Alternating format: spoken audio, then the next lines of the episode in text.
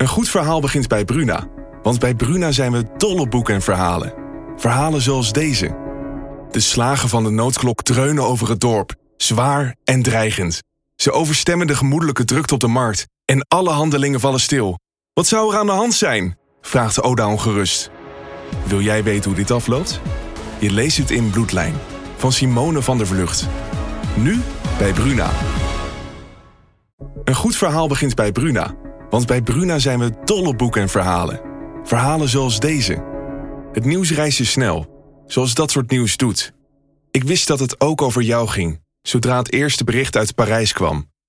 Bijna zes jaar geleden nu. Op een vrijdag de dertiende. Een datum als een slechte grap. Jij was er ook, Flo, en op jouw profiel bleef het stil. Wil jij weten hoe dit afloopt? Je leest het in Luister van Sascha Bronwasser. Nu bij Bruna. Kortie Media. Het digitale front is mede mogelijk gemaakt door de cyberhersteldienst van Bisway. Hallo, mijn naam is Harm Teunis en naast mij zit Dave Maasland. De wereld van cyberaanvallen en digitale dreiging is voor veel mensen onzichtbaar. En dat is best gek, want de gevolgen zijn verstrekkend, ook voor jou. En in deze podcast maken wij de onzichtbare wereld zichtbaar hier aan het digitale front.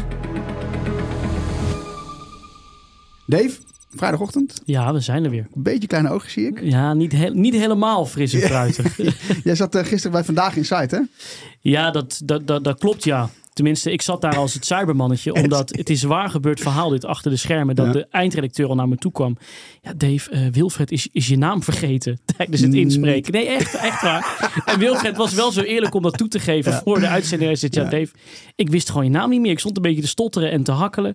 En goed, we kregen wel de kans om dit onderwerp een beetje goed neer te zetten. Halverwege ging het wel weer over Viagra en dementie. Dus het is daar altijd even schakelen. Maar het geeft wel aan hoe mainstream dit onderwerp is. Dus ik heb het er graag voor over, die paar uurtjes, eh En, uurtjes en, die, en die meme, dat heb je er ook voor over. Ja. De, de Drake meme. Jij bent gewoon onderdeel van een Drake. Ze ben- hebben gewoon de ouderwetse Drake meme Ze hebben gebruikt. jou gediepfaked en ik ben onderdeel van een, Ja. van een Drake-meme op Vandaag in Site. Nee, maar dat is leuk. Uiteindelijk, het gaat mij ook om het cyberstukje. En Ja. ik neem mezelf daarin niet te serieus. En ik vind het ook belangrijk dat dit onderwerp eh, grote aandacht krijgt. En nou ja, goed, dat ze niet weten wie Dave Maasland is, dat is dan een eh, Word je, word je op straat door, door dit soort dingen? Of niet? Nou, het, het vandaag in site publiek wel. Ik ga natuurlijk vaak naar voetbalstadions eh, vanwege mijn rol bij Sparta. Ja. En dan is het altijd hartstikke leuk. Hey, cyberballetje! Ik heb, eh, ik heb een twee-factor authenticatie Ja. ingesteld, dus dat is hartstikke, Ja. hartstikke leuk. Oké. Hey, ehm, deze week veel groot nieuws. We hebben heel veel WhatsApp-contact gehad. Ehm, maar laten we eerst even luisteren naar een fragment. Ze waarschuwen er al jaren voor en nu overkomt het ze zelf. Defensie is slachtoffer geworden van spionage. De militaire inlichting en veiligheidsdienst trof het aan. En zij zeggen dat de Chinese overheid erachter zit. Ja, Chinese hackers hebben dus het Nederlandse ministerie van Defensie gehackt. En zo is dus ook Nederland bespioneerd. Dit was een fragment van het eh, NOS 8 uur journaal. Ja, natuurlijk een interessante casus dat ze China bij naam noemen. Dat ze hebben gepubliceerd hoe ze te werk zijn gegaan. Maar het komt natuurlijk ook in het week van het nieuws dat vooral ook de Verenigde Staten de noodklok luidt. Ja. Dus er is li- blijkbaar meer aan de hand. En dan gaan we het natuurlijk niet samen over hebben. Want ja, voor zo'n groot onderwerp hebben we ook grote gasten nodig. Zo is het, zo Zeker is wij hebben grote gasten nodig.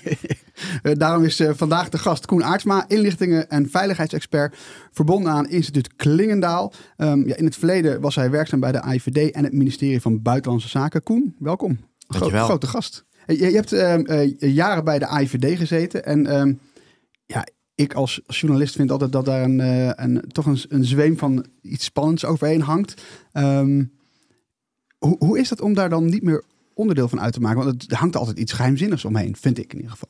Dat is ook zo. Ja, je, ik kon niet praten over wat ik deed. Nu kan ik dat eh, wel. Nu Mhm. mag ik hier zelf zijn. Dus Ja. dat, is een, eh, dat is een heel verschil. Ja. Dat is best gek. Het is gek om nu open weer eh, te komen mogen spreken over heel veel dingen. Dat was hiervoor niet. Ja, en- en- Maar dat went ook hoor. Ja, want ik, ik kan me voorstellen als je op een verjaardag bent hè, en dan heb je het met, met vrienden en familie, heb je het nou ja, soms over, over je werk misschien. Eh, als, ik, eh, als ik bij jou zou staan met een biertje, dan zou ik eigenlijk de hele tijd vragen stellen, denk ik. Ik denk het niet. Oh. Nee, nee ik zou vragen stellen. Ah, Ja, want waarschijnlijk wist je helemaal niet dat ik daar werkte. Ja. En eh, als je over werk zou beginnen, dan zou ik snel vragen, maar wat doe jij eigenlijk? Of Ja. eh, slecht weer eigenlijk vandaag. Hè? ja. dat leer je bij de dienst. Om snel dat, dat of niet, dat, dat gesprek dan terug te leggen. In het begin is dat onwennig, Ja. maar ja, je moet wel. Ja. Ja. het is vervelend om, eh, om de hele tijd die vragen te krijgen wa- waar je geen antwoord op kan geven. Koen, wat is jouw eerste reactie op, op deze spionage bij, eh, bij, bij Defensie? Nou, mijn eerste reactie was eigenlijk wat goed dat dit naar buiten wordt gebracht. Ja. Ehm, want kijk, China spioneert. Dat doen ze echt op eh, volle kracht en echt in, ja, op industriële schaal. Ja. Ehm, dus dat is niet nieuw. En Nederland is ook gewoon target. Ehm, dus ik ben eigenlijk gewoon heel blij dat ook naar buiten nu gewoon casuïstiek gebracht wordt. Ja. Waar we ook met z'n allen wat dus mee kunnen. Ja, nou daar gaan we het vandaag uitgebreid over hebben. Want ik ben benieuwd, waarom viel China Nederland en de VS aan? Wat is China dan van plan? Bereidt China zich voor op een oorlog met Taiwan? En, en gaan we in de tegenaanval? Mag dat überhaupt? En natuurlijk, Dave. Ja, natuurlijk hebben we ook een verhaal vanaf het front van onze sponsor en vriend van de show, Bart van BISWBV. En we eindigen weer met, hoeveel tips Harm? Drie cybertips. Flats. Koen, Dave, China wordt heel duidelijk als uh, schuldige aangewezen. En voor de mensen die nog twijfelen, dinsdag zat Jan Swillens, de directeur van de MIVD, de Militaire Inlichting en Veiligheidsdienst, bij Nieuwsuur. En de MIVD is de organisatie die, die deze hack van China ontdekte en daar nou ja, over publiceerde. Uh, luister even mee naar wat Jan Swillens hierover zei. Ja, maar u zegt nu wel te weten wie erachter zit. En u zegt dat is China. Dat is nogal een beschuldiging. Zeker. En weet u dat zeker? Zeker. En hoe weet u dat zeker? Omdat dat ons werk is. Ja, we hebben hele goede mensen en uh, daarom neemt zo'n onderzoek, uh, daar gaan we niet uh, lichtvaardig mee om. Want precies wat u zegt, het is nogal wat. En nou ja, dat we dat hebben kunnen terugrechercheren, dat hebben we vandaag ook naar buiten bekendgemaakt. En dat is inderdaad ja, ingrijpend nieuws. Ja, duidelijker kunnen we het volgens mij niet hebben. Ehm, Koen, twijfel je nog als je dit hoort? Ik, ik zelf twijfel niet. Nee. Ik, ik kan zelf natuurlijk niet het woord zeker gebruiken. Want wij hebben de bewijzen niet gezien. Maar ik ga ervan uit dat dit klopt. Ja, ja. Um, voordat we naar het grote plaatje gaan van spionage en wat het hogere doel is van China, laten we eerst even de, de feiten op een rij zetten van wat er deze week allemaal gebeurd is. Want Dave, wat kwam er naar buiten? Laten we beginnen bij de MIVD, ja. wat er in Nederland gebeurd is. Ja, wat we dus gezien hebben, de MIVD legde een Chinese cyberspionageoperatie bloot. Uh, en ze zouden toegang hebben gehad tot een computernetwerk van slechts 50 systemen, waarop vooral research en development, dus een vorm van onderzoek, gedaan zou zijn. Wat goed is om te vermelden, mm -hmm. dat de MIVD dit vorig jaar al aan aantrof. Dus dan geeft het ook even aan dat men ook dus een moment kiest om daarmee naar buiten te komen. Ja. Nou, wat heeft men gedaan? Men heeft dus een achterdeur geplaatst in uh, ja, beveiligingssoftware of software wat werd gebruikt om vanuit huis te kunnen werken. Ja. Die achterdeur was dus in staat om daar informatie door naar buiten te sluizen. Een vorm van malware op die, uh, op die manier. En de MIVD zegt op basis van hun eigen onderzoek eigenlijk heel duidelijk: dit gaat om een statelijke actor. Ja. Op papier zeggen ze nog met hoge mate van zekerheid. Maar Jan Swillens zegt in de uitzending gewoon: dit is China. Dus Ja. dan laten ze zelfs de hoge wat, mate weg. wat betekent ook weer een statelijke actor? Dat klinkt weer als zo jargon. Ja, een statelijke acteur is eigenlijk een land, gedreven door een land, een regering Ja. die erachter zit, die opdracht geeft voor zo'n eh, voor zo'n informatie. Mhm. Wat natuurlijk allerlei interessante details zijn, is dat het zou gaan, dat ze binnen zijn gekomen via een lek in een stuk software, een kwetsbaarheid dat al bekend zou zijn. Mhm. Dus een slot op de deur die eigenlijk niet meer op slot kon. Ehm, daar zou, van- zou je van kunnen zeggen, ja MIVD, waarom breng je dit naar buiten? Dat zelfs jullie beveiliging. Maar we hadden het er al even over. Juist dat de MIVD zegt, ook ons lukt het niet om alles 100% te patchen. Ja. Is gewoon denk ik een, een goede zet om te, te beseffen dat we dat allemaal wel eens hebben. Ehm, het zou gaan om een losstaand computernetwerk. Dus niet verbonden met de andere netwerken binnen de Defensie. Dus dat het ja, echt afgesloten zou zijn. Dus je komt alleen maar in de schuur met een paar oude zandzakken en een fiets. En niet zozeer Nou, niet bij de kroonjuwelen. Ex- Exact, niet bij Ja. de echt waardevolle data. En ze kozen er dus voor om dit technische rapport naar buiten te brengen. Daarvan zou je kunnen zeggen dat doen ze enerzijds om ja, andere organisaties te helpen dit ook te herkennen en de dreiging te verminderen. Mhm. Daar gaan we het zo nog even over hebben. Maar je zou ook kunnen zeggen dat ze hiermee ook laten zien, jongens, wij kunnen dit niet alleen. We moeten met meer mensen hier tegen verdedigen. En hier is hoe ze te werk gaan om Ja. zo de weerbaarheid tegen spionage te, te verhogen. Je zegt een losstaand computernetwerk, eh, research. Weten we wat de schade is? Of ze iets hebben meegenomen, iets hebben kunnen, kunnen exfiltreren, zoals het geloof ik heet. Nou, dat is dan weer typisch natuurlijk de MIVD. Daar werd Jan Swillens wel over bevraagd. Maar van mij had dat nog iets scherper gemogen. Aan de andere kant, Ja. als burger wil je dat misschien weten. Maar het heeft natuurlijk nul zin. Daar wordt weinig over gezegd. Het zou meevallen. Het, is een vervelen, het lijkt vervelend te zijn, maar niet staatsgeheimen. Hoe ze dat brengen. Maar wat er natuurlijk echt gestolen is, ja, dat eh, krijgen we waarschijnlijk niet, eh, niet te horen. Koen, wat, wat denk jij? Is, is, is, laten ze hier het achterste van hun tong zien? Op deze casus denk ik uh, dat dit redelijk, redelijk zal kloppen, inderdaad. Ik, ik, eh, waarschijnlijk zal het kloppen dat dit niet gekoppeld was aan andere systemen en dergelijke. Tegelijkertijd is het wel belangrijk. Ja, dit is waar je misschien als eerst makkelijk binnen kunt komen als statelijke actor. Ja. Uh, en dan vervolgens kan je dit weer als springplank gebruiken om elders te komen. Ja. Dus los van deze specifieke casus, want die ken ik natuurlijk ook niet in detail. Dat is Nee. natuurlijk wel een manier waarop diensten werken. Eh, de MIVD is niet de enige inlichtingendienst die dus deze week alarm heeft geslagen over, over China. Ook de Five Eyes, dat zijn de samenwerking en inlichtingendiensten van de VS, het Verenigd Koninkrijk, Canada, Australië en Nieuw-Zeeland. En zij kwamen deze week ook met een bericht, Dave. Eh, Ze waarschuwen dat Chinese Ja. hackers al zeker vijf jaar in de netwerken zitten van Amerikaanse vitale infrastructuur. Ja, dat bericht sloeg toch wel in als een, als een bom. Ehm, we kennen de groep die hierachter zou zitten, die dit zou doen. Dat zou gaan om Volt Typhoon. Ja. Een naam die we daarvoor gebruiken. Dat wordt toch wel gezien als op dit moment ja, de grootste, meest bedreigende hackersgroep op dit moment. En daar zit ook weer een heel verhaal achter. Die zouden al actief zijn sinds, eh, nou ja, sinds een aantal jaar. Zouden al vijf jaar in die netwerken zitten. Maar in mei 2023 eh, kwam Microsoft eigenlijk voor het eerst naar buiten met een groot rapport over Volt Typhoon. Ja. Zij zouden in netwerken zitten. Eh, ze zouden daar eh, oorspronkelijk in inbreken om binnen te komen, maar vervolgens daarna niet meer inbreken, maar gewoon inloggen. Dus letterlijk hebben ze toegang tot bijvoorbeeld een account van Harm Teunis. En is Volt Typhoon er extreem goed in om onopgemerkt in die netwerken te blijven.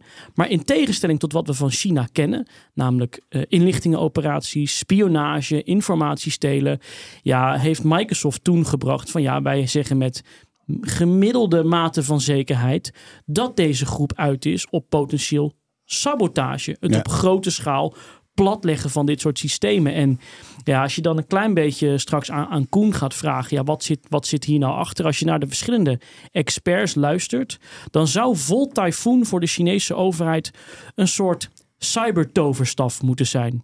Die zouden zich overal in vitale netwerken moeten eh, nestelen. En het Ja. zou niet zozeer gaan om Amerikaanse kritische infrastructuur, maar het hoofddoel zou natuurlijk zijn uiteindelijk proberen Taiwan in te nemen. En Vol Typhoon zou ervoor moeten zorgen dat ze het zelfvertrouwen hebben dat als ze dat doen, ze een soort schakelaar hebben, een soort toverstaf hebben en kunnen zeggen, maar nu schakelen we ook op grote schaal communicatie uit, eh, Ja. energie uit, water uit. Dus eigenlijk heeft het ook een soort nucleair effect. Vol Typhoon aan zich, als er geen oorlog zou uitbreken, zegt men, is het geen bedreiging, want ze willen dit pas gebruiken als er echt, zeg maar, stront aan de knikker is. Maar het feit dat Volt Typhoon zo lang onopgemerkt is gebleven, op zo'n schaal bij dit soort systemen is binnengedrongen, ja, dat veroorzaakt een hoop onrust bij Amerika. En ze zeggen hier eigenlijk ook wel mee, ja, dit eh, gaat ons misschien wel een beetje boven de, boven de pet, hoe, eh, hoe groot en hoe industrieel eh, China op dit moment te werk gaat. Ja, je noemde Volt Typhoon. En we weten natuurlijk niet of Volt Typhoon, deze groep die, die hier achter zitten, we weten niet of zij de cyberaanvallen op de Nederlandse defensie en die op de vitale infrastructuur allebei hebben uitgevoerd. Ehm, maar ja, dit gebeurt allemaal in dezelfde week. Wat ik me meteen afvraag, staan die aanvallen met elkaar in verband? Nou, als je een beetje kijkt naar de technische puzzelstukjes. Volt Typhoon staat erom bekend dat ze binnenkomen via eh, software wat eh, eigenlijk aan de rand van je bedrijf staat. Wat echt naar buiten communiceert. In dit geval via FortiGate. Eh, en dat is ook exact Dat de die software, die ja. gebruikt is bij de MIVD. Ja. Dus we kunnen het niet hard maken, maar het lijkt dezelfde werkwijze. En het feit dat inlichtingendiensten het in dezelfde week naar buiten brengen. Ja, als het al niet gecoördineerd is, weten ze het in ieder geval van elkaar dat ze het naar buiten brengen. Natuurlijk. Dus ik denk dat Ja. dat eh, veilig is om wel te zeggen. Eh, Ik wil even een, eh, een, een bericht op eh, Twitter of X van, eh, van eh, cyberspecialist Ricky Gevers erbij pakken. Hij zei eh, eh, deze week: Mensen, hier is echt iets aan de hand. China is zich, is zich aan het voorbereiden op iets groots. En dan gaat hij verder. China zet zich schrap. Het kan haast niet anders dan dat ze Taiwan gaan innemen en een westerse tegenreactie verwachten die ze onder andere digitaal willen gaan pareren. Koen, hoe zie jij dat? Ja, dat is vrij alarmerend. Ehm, ik denk dat het heel belangrijk is dat inderdaad hier speelt iets en dit is heel erg belangrijk. Maar we moeten dat niet in het hier en nu te veel plaatsen. En dat, Dave deed dat eigenlijk net ook al. Het gaat hier om innesteling, het gaat hier om voorbereiding treffen voor een dag die mogelijk zou kunnen komen.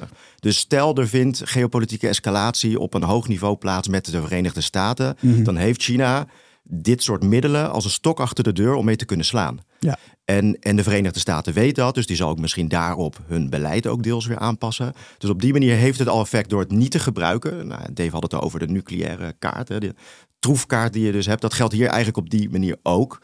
Ehm, dus het heeft al zin zonder het in te zetten. En in geval van geopolitieke escalatie, en inderdaad, zo'n oorlog met Taiwan zou zo'n voorbeeld kunnen zijn, ja, dan kan dit dus ingezet worden. Dus ja, alarmerend. Uh, maar uh, niet, het betekent niet dat we ons nu vandaag uh, enorme zorgen zelf moeten maken hier meteen over. Nee. Wel moeten we veel meer gaan nadenken, en dat geldt niet alleen voor de overheid, maar voor ons allemaal. Hoe bereiden wij ons nou eigenlijk voor op dat eventuele scenario dat misschien een keertje komt? Ja. Ik vond de tweets van Ricky Gevers erg interessant. Mm. Ik denk alleen als we iets geleerd hebben, ook in Rusland, daar begonnen die digitale voorbereidingen ook 10, 15 jaar voordat een daadwerkelijke invasie plaatsvond. En wat ik altijd leer van experts als Koen en andere mensen, dat China een heel strategisch land is. Absoluut. Die denken soms 10, 20, 30, 40 jaar vooruit. Ja. Dus laten we dit inderdaad niet plaatsen in volgende week vallen ze binnen, maar dat zij erover nadenken en middelen zoeken, ja, volgens mij is dat evident. Koen, zie jij dit als, als voorbereiding op oorlog? Als in, is dit het, het werk wat dus vijf jaar geleden is neergezet om misschien over vijf jaar dan tot zoiets te komen?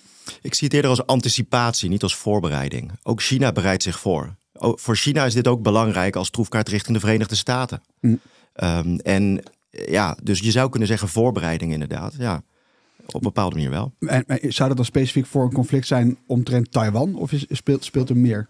Het kan breder zijn. Ja. Het kan breder zijn. Ja, dit is een troefkaart die je in handen hebt, die je voor vers in verschillende situaties in zou kunnen zetten. Ja. Nu heeft China absoluut niet de intentie om dit uh, op die manier in te zetten. Dat zou helemaal niet. Uh, schieten zichzelf ook mee in de hiel. Wat, wat, wat doet dit voor de relatie die Nederland zeg maar, op een diplomatiek of, of geopolitiek niveau heeft met China?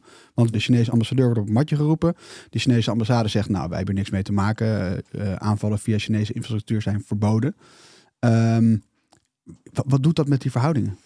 Ja, dat is nog een beetje de vraag. Het is, uh, morgen begint ook het Chinese nieuwjaar. Dus dat is een interessante timing. Dat is natuurlijk eigenlijk een feestje die met elkaar uh, gevierd zou moeten worden. Ja. Dus dat is de vraag. Uh, het is naar buiten gebracht. Dus er is hier een vorm van naming en shaming dat, dat plaatsvindt. Tegelijkertijd is het niet zo echt die woorden op het matje roepen. Zo heb ik nog niet voorbij zien komen. Ja, China is hierover geïnformeerd. Mm. dus in die zin zou je kunnen zeggen dat diplomatiek dit niet super groot nog is opgepakt. In ieder geval niet voor zover zichtbaar is. Ja, ja, ja. Um, nou hebben de MIVD en de Five Eyes niet alleen de ingangen waar ze over publiceren gedicht. Ze adviseren dus ook, zoals jij ook al zei Dave, hoe anderen Ja. kunnen voorkomen dat ze op deze manier slachtoffer worden van de- deze kwetsbaarheden. Nee, dat denk ik niet. Kijk, wat je vooral ziet, die groepen, eh, ook in China, hebben natuurlijk ook gewoon meerdere waaraan ze moeten presenteren hoe ze ervoor staan. Of ze daadwerkelijk positie hebben en of ze het een beetje goed doen en of ze een bepaald wapen in handen hebben. En wat Amerika denk ik hier goed mee doet, is laten zien, kijk, hè, we hebben ze in de gaten, ze zijn minder succesvol, dus nu moeten ze weer harder werken daar in China om aan te tonen dat ze, eh, dat ze goed bezig zijn. Maar die verschillende ingangen, methodes, kijk, als we één ding hebben geleerd, van tevoren vroeg de redactie ook eh, van, joh, heb je, wat is nou de meest beroemde China-hack?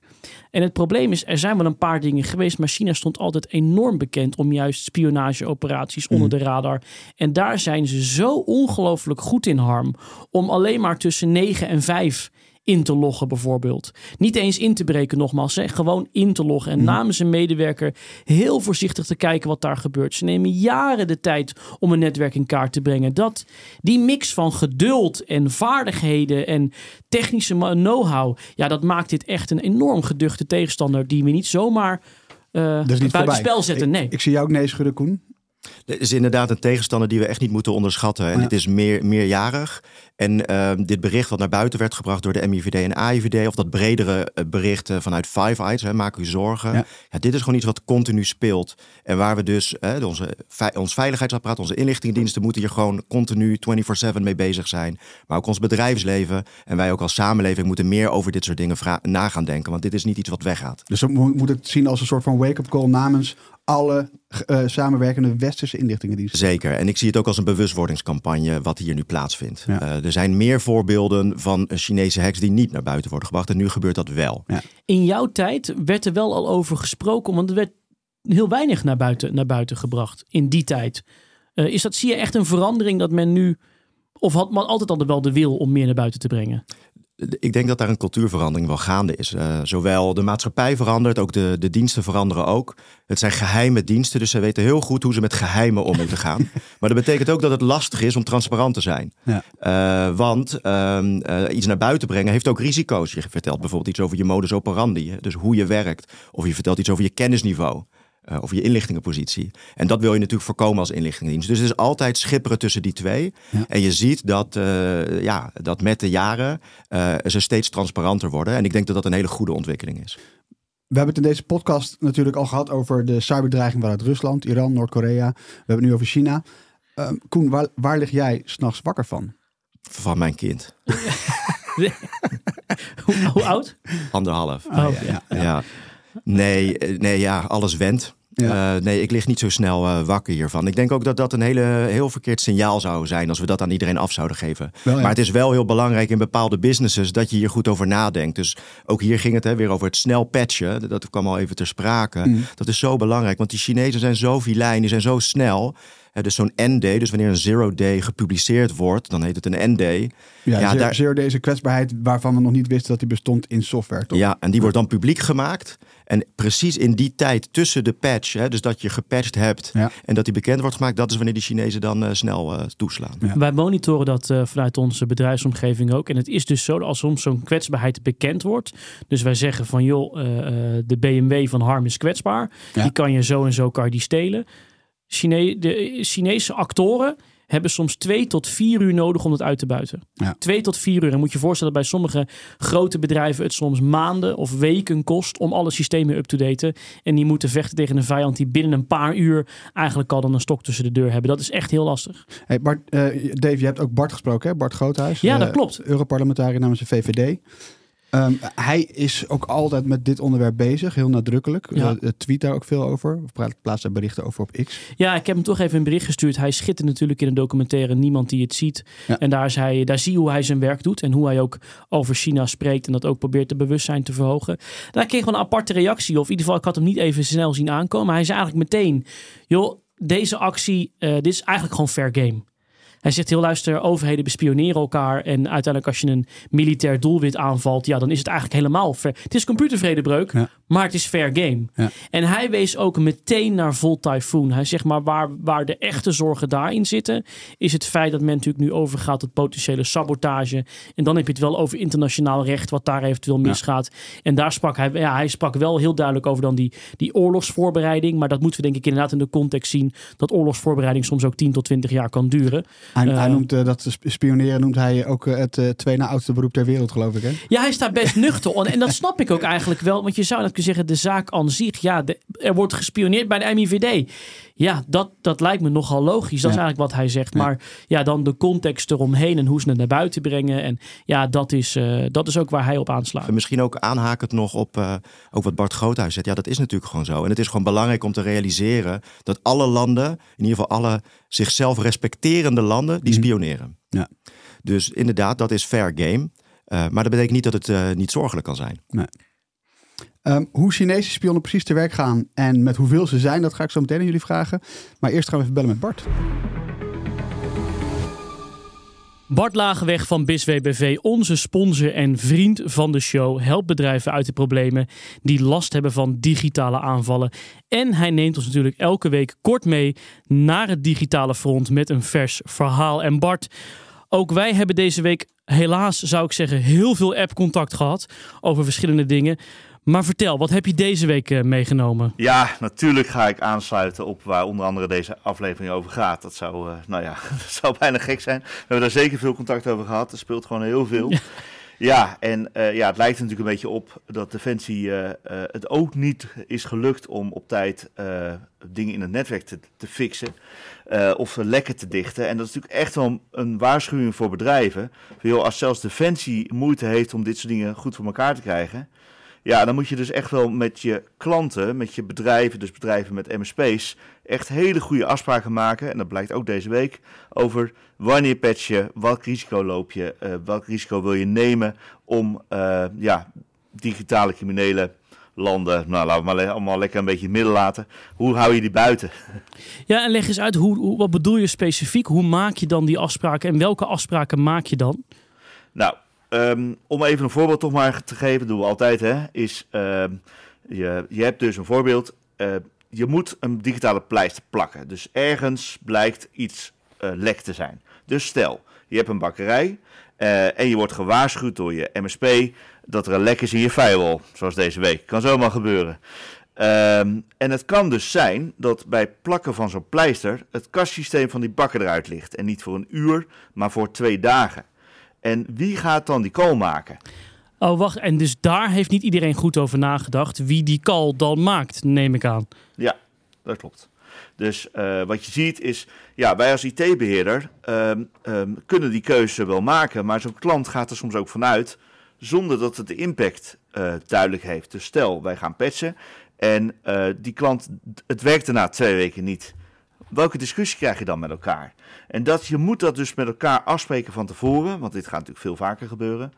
Um, ja, welke impact ben je bereid om te nemen? Of welk risico ben je bereid om te nemen? En welke afspraken maak je daarover? Ik heb zo'n vermoeden, Bart, dat jij als een van de top IT-dienstverleners in Nederland heel vaak dit soort afspraken gemaakt hebt. Dus, wat is jouw tip? Ja, hij gaat inderdaad echt die kant op. Uh, het is gewoon echt heel belangrijk dat je van tevoren uh, met je IT-club over dit soort dingen hebt. Uh, er zijn gewoon ja, uh, zero days, dat is allemaal technisch, in ieder geval spo spoedredenen om dit met spoed te willen doen. En dan moet je echt afspraken over maken. Wat ben je bereid aan risico te nemen? Misschien moet je wat dingen dubbel uitvoeren, zodat de impact van verstoringen kleiner wordt. Het kan allemaal, maar ga daar nu met elkaar over praten. Want dit gaat niet voor het laatst zijn dat dit voorkomt. Helder, want volgens mij draait het allemaal om snelheid en bij duidelijke afspraken kan je ook snel acteren. Dankjewel Bart, de tip is weer helemaal helder. Tot volgende week met een nieuw verhaal vanaf het digitale front. Graag gedaan. Dave, ik had het even beloofd. Hoe groot is nou dat spionnenleger van China? De digitale spionnen, mag ik dan wel zeggen. Ja, als je daar de schattingen van, van bekijkt, van zeer goed ingevoerde bronnen, dan spreekt men eigenlijk over een, een, een inlichtingenkracht, een inlichtingendienst van meer dan 110.000 mensen aan personeel. Men zou genoeg hebben uh, om zeg maar, elk land met een leger van duizenden mensen te, bespioneren. De FBI heeft een aantal interessante uitspraken daarover gedaan. Uh, onder andere hebben ze, heeft de FBI-directeur gezegd: als wij met de hele FBI ons alleen zouden richten op China, zouden wij alsnog 50 tegen 1 spelen. Ja. En als je dan kijkt naar hoe ze überhaupt de Chinese dreiging en het programma omschrijven, uh, hebben ze laatst in een podcast gezegd, een FBI-directeur, joh, als wij Rusland als een tornado zien, ja. dan moet je China zien als klimaatverandering. Zo substantieel en zo uh, ja, industrieel noemde Koen het is het verschil. Ja, en dat is, dat is eigenlijk in ieder geval hoe de, hoe de FBI daarnaar kijkt. Hoe, hoe verhoudt zich dat tot Nederland, Koen? Hm. nou, onvergelijkbaar, onvergelijkbaar. Ja. ja, nee, de, de diensten in Nederland zijn klein. Ja. Ja, zijn hartstikke klein. De AIVD heb je het over iets meer dan 2000 mensen. Ja. En Ja. dan hebben we het niet nu over cyber, hè? dan hebben we het over iedereen. Ja, precies. Ja, ja. Ja, nee, dus dat is onvergelijkbaar. En nou ja, die Chinese aantallen die je net noemt, ja, dan heb je het dus- dus over een stad als Leiden. Ja. Heb je het dan aan, uh, aan, aan hackers. Bizar, ja. Uh, wat, is de, wat is de strategie die China heeft, de spionnenstrategie? Hoe gaat China te werk? Nou, kennis is macht sowieso. En breed schieten, dat is ook een hele belangrijke. Daar waar uh, kansen zijn, daar raak je ook. En een belangrijk inzicht is ook, misschien is iets vandaag nog niet zo interessant, dan zou het morgen wellicht ook wel interessant kunnen zijn. Dus op industriële schaal informatie binnenhalen. Ook misschien informatie waar je nu nog niks mee kan, omdat het versleuteld is. Maar op termijn kan je dat wellicht ontsleutelen met, met nieuwe technologieën. Dus op die manier wordt echt op industriële schaal, zoals ik al zei, ja. wordt gewoon informatie binnengehaald. En een van de misvattingen, denk ik wel, die vaker bestaat, is dat China alleen op economische spionage gericht is. En ja, dat is een hele belangrijke component. Maar ook politieke spionage is gewoon uh, zeer belangrijk. Ze willen, een wereld, nou, ze willen een wereldspeler zijn. Zijn het ook overigens. Hè? En, en, en, en terecht ook. Um, en kennis is macht. Dus uh, ja, spionage is de manier om ook aan je informatie te komen. En om je positie op dat wereldtoneel op een goede manier in te kunnen nemen. En, en hoe, verschilt zich dat, uh, hoe verhoudt zich dat dan tot economische spionage? Kun je uitleggen wat het verschil is tussen die twee? Het verschil is dus inderdaad, politieke spionage kan bijvoorbeeld gericht zijn op uh, Nederlandse diplomaten of op de NAVO of op, uh, op de EU. Om te weten, ja, wat, wat, wat zijn die agenda's nou eigenlijk daar? Ja. Wat zijn zij nou eigenlijk van plan? Hoe kijken ze naar China? Uh, dat soort type vraagstukken. Economisch gaat ja, over research and development, gaat over uh, bepaalde kennis. We hebben hier bijvoorbeeld een ASML zitten ja. en andere interessante bedrijven. Ja, daar, daar zijn, is bepaalde kennis aanwezig die gewoon zeer, zeer interessant en relevant is voor, voor China. Tegelijkertijd economie, politiek, laten we ze ook niet te veel scheiden, want die twee weten elkaar ook echt behoorlijk ja. te vinden. Hoor. Ja, ja, denk alleen maar aan 5G, wat daar de afgelopen Precies. paar jaar is gebeurd. Hoe wij met duizenden patenten op het gebied van 5G. West-Europa zegt wij willen geen uh, Chinese eh, aanbieders in onze vitale infrastructuur hebben, waar mobiele netwerken er een van, eh, een van zou zijn. Maar weten we wat, eh, als we kijken naar, naar die, hè, de spionage in zijn totaliteit, weten we wat China van ons weet? Ik denk dat het naïef is om te denken dat we weten wat China allemaal weet. Ja. Ja, nee. Ik denk ook niet dat China weet wat het allemaal weet. Alsof China één actor is. Er zijn natuurlijk ook weer heel veel verschillende actoren Ja. actief. Eh, nee, dat weten we niet. Wat ik wel interessant vind, wat we in deze podcast vaak proberen te doen of aan te geven, is te zeggen, joh, cyber is in- uiteindelijk alleen maar een middel voor, voor een doel. En om het juist in die context te plaatsen. Jij zegt heel interessant, het doel natuurlijk van China is om die wereldmacht te worden. Daar zullen ze verschillende middelen voor inzetten. Heb jij voor ons eens een soort.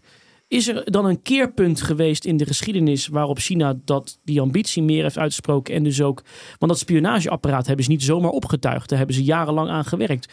Vanaf wanneer is dat, is dat, is dat omslagpunt gekomen? Heb je dat een beetje inzichtelijk? Ik heb geen jaartal. Nee, nee. Maar naarmate China een belangrijkere rol internationaal gaat spelen, naarmate die belangen ook eh, toenemen, zie je dus dat er ook een verschuiving plaatsvindt. Vaak zie je dat landen een, eh, hebben een inlichtingen- en veiligheidsdienst, of hebben verschillende diensten die of inlichting of, of meer veiligheidsdienst zijn. Vaak zie je dat diensten dus vaak wat meer naar binnen gericht zijn, vooral in autoritaire systemen natuurlijk, om ervoor te zorgen dat ze aan de macht kunnen blijven, dat soort, eh, dat soort vraagstukken. Eh, maar naarmate de belangen in het buitenland toenemen, zie je dat die inlichtingencapaciteiten juist naar buiten toe toenemen. Aangeven wanneer precies, geen Dat is idee. moeilijk, Maar ja. China werkt hier al heel lang aan, aan, dit, aan, deze strategie. Dan hebben we het echt over tientallen jaren. dat ze Zeker. dit, eh, Maar op politiek eh, gebied, kijk, economisch zei je al eventjes, ASML, die begrijp ik heel erg. Eh, maar als je dan op politiek, eh, politieke inlichtingen kijkt, wat maakt Nederland dan een doelwit van China? Nederland is interessant. Nederland is onderdeel van de NAVO. Nederland is onderdeel van de Europese Unie. Eh, Nederland eh, is, wat is het, de 17e economie ter wereld of iets dergelijks. Nederland heeft best wat invloed. Hè? Dus soms zeggen we dat we een klein land zijn, maar we zijn echt wel een mid-size power. Dus in die zin doen wij ertoe.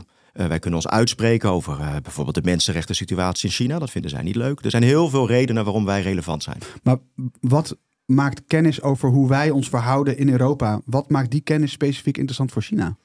Wat kunnen zij daarmee? Nou, het zal bijvoorbeeld een onderhandelpositie kunnen versterken. Eh, ze zullen beter begrijpen hoe wij denken, kunnen weten dus ook beter hoe, hoe ze daarop in moeten spelen. Eh, eerder kwam Taiwan al even te sprake. Stel, zij gaan uitdenken hoe zou Nederland reageren mochten wij dit of dat doen richting Taiwan. Hoe zou het Westen dan reageren? Het is belangrijk om daar voeling bij te hebben. En dat kan je vragen aan diplomaten, maar die zullen daar natuurlijk niet eh, per se eh, het Nee, antwoord op nee, hebben nee. of eh, vertellen. Dus ja, spionage is dan het middel.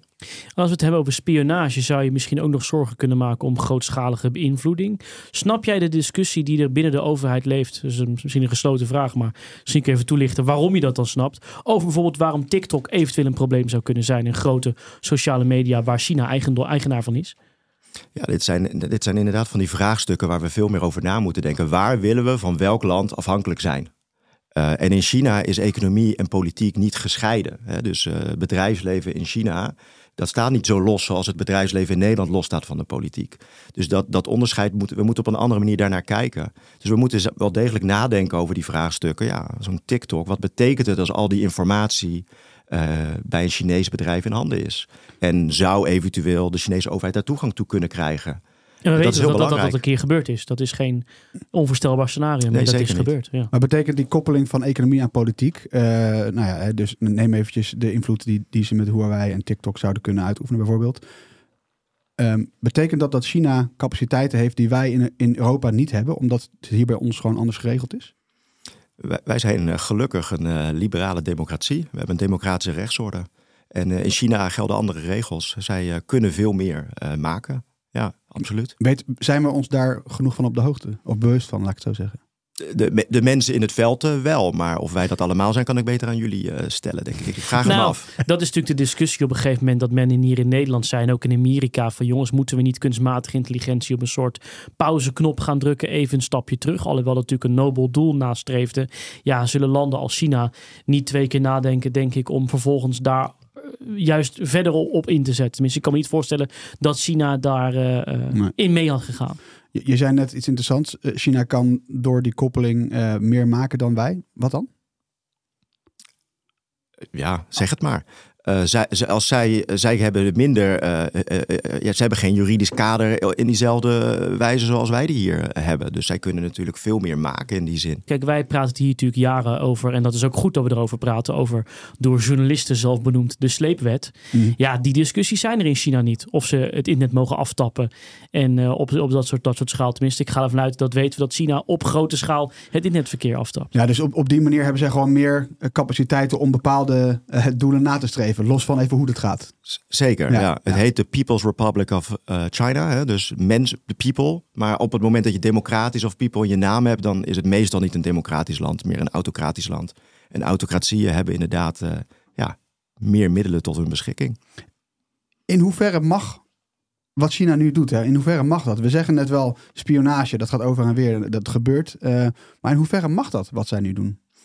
Spionage is, is, ingewikkeld. Het bevindt zich in een grijs gebied. Daar, zijn, er is niet echt regelgeving over. Ik zei eerder al, iedereen doet het. Ja. Dus ja, uh, nu China enorm op de vingers stikken omdat zij hier spioneren, heeft ook iets, kan iets geks hebben. Ja. Want het is natuurlijk niet dat uh, westerse diensten niet ook spioneren in bijvoorbeeld China. Mm uh, dus ja, dat is inderdaad onderdeel van het spel.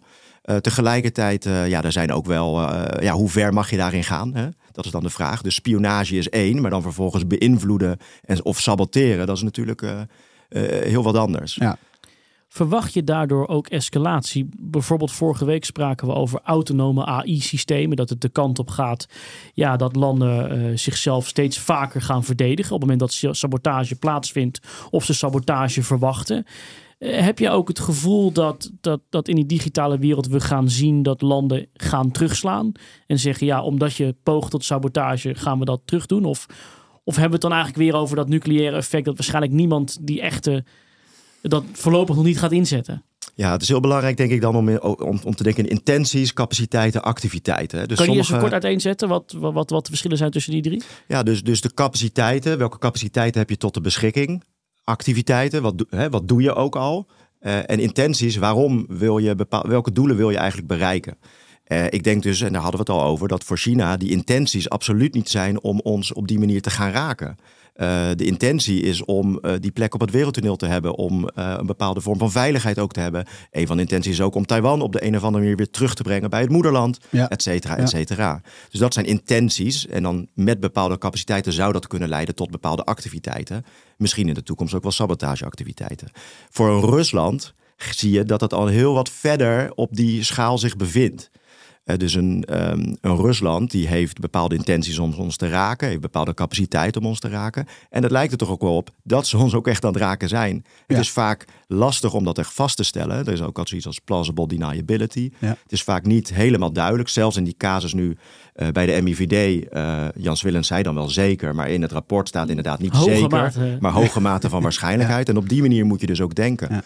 Uh, maar daar, daar zit het al een stuk verder. Maar he, komt het ook niet omdat het uh, conflict met Rusland al zo ver geëscaleerd is? Dat hey, op een gegeven moment moet je die hand spelen met de wapens die je, de tools die je ter beschikking hebt, toch als land? Ja, jubileum is niet een mooi woord voor dit, maar het is bijna twee jaar geleden dat, uh, dat Rusland Oekraïne echt binnenviel. Ja. Of in ieder geval die, die grootschalige invasie. Ja. Want daarvoor hadden ze de Krim al geannexeerd. Ja. Um, ja, daar is wel heel veel veranderd ja, sindsdien ja. in die relatie natuurlijk tussen het Westen en Rusland. Die is, was al niet goed en die is echt op een ab absoluut nulpunt daardoor geraakt. Dus ja, dan zie je inderdaad dat, uh, ja, dat bepaalde landen bereid zijn verder te gaan. Je zei net, andersom gebeurt ook het een en ander. Um, spioneren wij ook in China? Pak het jaarverslag erbij van, uh, van de diensten en ja. dan zie je dat twee landen met name genoemd worden, Rusland en China. Um, weten we dan waar, waar wij op mikken? Welke kennis zoeken wij dan? Welke kennis zoeken wij dan? Nou, ik denk dus, um, ik denk dus eigenlijk dat als je naar dat jaarverslag ook weer kijkt, ja. dan, um, dan zie je dat het inderdaad het gaat over het beter begrijpen uh, van hoe die landen uh, denken en handelen. Uh, enerzijds. En anderzijds ook om te voorkomen dat hier bijvoorbeeld uh, spionage plaatsvindt. Ja, ja. Uh, dus contra-spionage of contra-inlichting wordt dat ook wel genoemd. Dat is een belangrijke tak ook. Ja. Er is nu ook een hele interessante casus ook weer langsgekomen. Dat gaat dan niet over de digitale wereld van spionage, maar de fysieke kant. Vertel. Namelijk de NSTV. Hè, daar is nu ook weer in het nieuws gekomen. Hoe daar dus een uh, waarschijnlijk Marokkaanse spion heel lang werkzaam is geweest en er allemaal staatsgeheime informatie is weggelekt. Ja, dat, dat was ook nieuws van deze week, hè? Ja. Die, hoeveel, die had meerdere terabytes aan informatie. 11,4 miljard A4'tjes uiteindelijk, begreep ik, voor de beeldvorming. Ja. Maar jarenlang. Ja, jarenlang, ja. ja. Dus het is, we gaan nog meer hierover horen waarschijnlijk. Want, eh, want die man wordt daarvan verdacht. Uh, dus uh, het OM zal met informatie naar buiten gaan komen. Ja. Maar sinds 1995 zou hij volgens het OM al contact hebben gehad met de Marokkaanse inlichtingendienst. Nou, als dat klopt, dat is een hele lange tijd. 28 jaar. Ik heb nog even één vraag. Nu Koen, nu je hier toch zit. na mijn optreden bij VI kreeg ik een appje van iemand die bij de dienst heeft gewerkt. Dat weet ik toevallig zeker dat hij bij de dienst heeft gewerkt. En die zei, joh Dave, het wordt ook echt tijd, als dat op een hoge functie trouwens, dat we de discussie gaan voeren over, over offensieve cybercapaciteit vanuit Nederland. Hoe kijk jij daarnaar? Is die discussie ook noodzakelijk, denk je? Ja, ik denk dat die discussie heel belangrijk is. Maar uh, dit gaat ook over, en, en, dit is heel gewikkeld, het hybride veld wat steeds belangrijker aan het worden is. Hè? Dus Wat wanneer is ben je in oorlog en Ja. wanneer ben je niet in oorlog? En eigenlijk zitten we nu in een zo'n zo'n status daartussenin. We zijn niet in oorlog, maar we zijn ook niet niet in oorlog. En dat, dat is een heel ingewikkeld veld. Dus daar moeten we goed over nadenken wat daarin wel en wat daarin niet geoorloofd zou, eh, zou zijn. Maar mogen wij wel terugslaan? Ehm, er- er- ja, het ministerie van Defensie heeft ook eh, hackers tot zijn beschikking die Ja. ook, eh, ook, ook, ook Defensie terug zouden mogen eh, slaan. Ja. ja. Ja. Wat, wat ik opvallend vond, eh, er was een, eh, een event van KPN en daar was eh, iemand van een van de diensten. En die zei, eh, eh, Nederland de, eh, is, is zelf ook een APT, voert zelf ook eh, aanvallen uit. Ik heb jou die code geloof ik doorgestuurd, de. Ja, ik, dit- ik, Ver, die is niet dat, hè? opge... Ja, toch wel. Omdat, kijk, uiteindelijk zie je ook dat de diensten eh, met een reden meer zelfvertrouwen laten zien. Hm. Eh, ook om wat meer gewicht in die strijd te gooien. Als je zegt wij zijn ook een APT, betekent wij kunnen ook. Dus dan krijg je weer dat nucleaire effect van joh, luister, wij kunnen ook bij jullie daar, eh, daar naar binnen. En wij kunnen jullie ook, eh, ook pijn doen op die Ja. manier. En ik denk ook dat Nederland. Kijk, ik vind die discussie wat lastiger met, met, met offensief. Omdat je moet je ook afvragen welke plek wil Nederland spelen op het wereldtoneel. Ehm, de, de man van de NAVO, topman, heeft ooit gezegd: hè, in de digitale wereld is er continu strijd, geen oorlog en geen vrede. Hmm. Ja, en moeten wij ons als Nederland met onze toch beperkte capaciteit inderdaad niet veel meer richten op hele high-tech operaties, high missies, het echt ontwikkelen van een cyberleger op de schaal van de VS en, en, en, en China. Ja, ik denk dat we daarin toch eh, heel, heel veel moeten gaan samenwerken. Koen, ik ben, ben wel benieuwd. Helemaal mee eens. Ja, ja waarom? Nee, ja, omdat Nederland is een klein land. Dus, Ja. dus de, de, de sleutel zit hem in de samenwerking. Ja. Eh, dus wie, wie zijn je bondgenoten? In de inlichtingenwereld spreek je minder snel van, van bondgenoten, meer over samenwerkingspartners. Ja. Maar die zijn er. Je hebt ge- je gedeelde belangen en daarin kan je samenwerken. En samen sta je heel erg sterk. Voordat we naar onze tips gaan, we hebben een luisteraarsvraag en die is dit keer ingezonden via X. Ehm, een, eh, ja, een, een moeilijke naam, oostas108. Ehm, de vraag is, en ik denk dat deze voor jou is, Dave. Maar ik ben ook wel benieuwd wat jij vindt, Koen. In welke mate accelereren de huidige snelle ontwikkelingen in AI de spionageactiviteiten? Wat zijn de risico's? Dus spionage in combinatie met AI. Ja, wat wij altijd zeggen eh, bij ons is, we proberen niet zozeer de paniek over AI te voeden. Dus wij zeggen altijd, AI gaat niet compleet nieuwe dreigingen creëren, maar gaat op dit moment vooral superkrachten geven aan huidige dreigingen.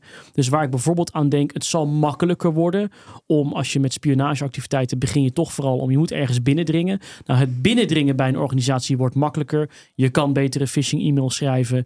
Eh, je kan sneller informatie analyseren. Denk er bijvoorbeeld aan dat je tegenwoordig hele complexe documenten of jaarverslagen kan analyseren.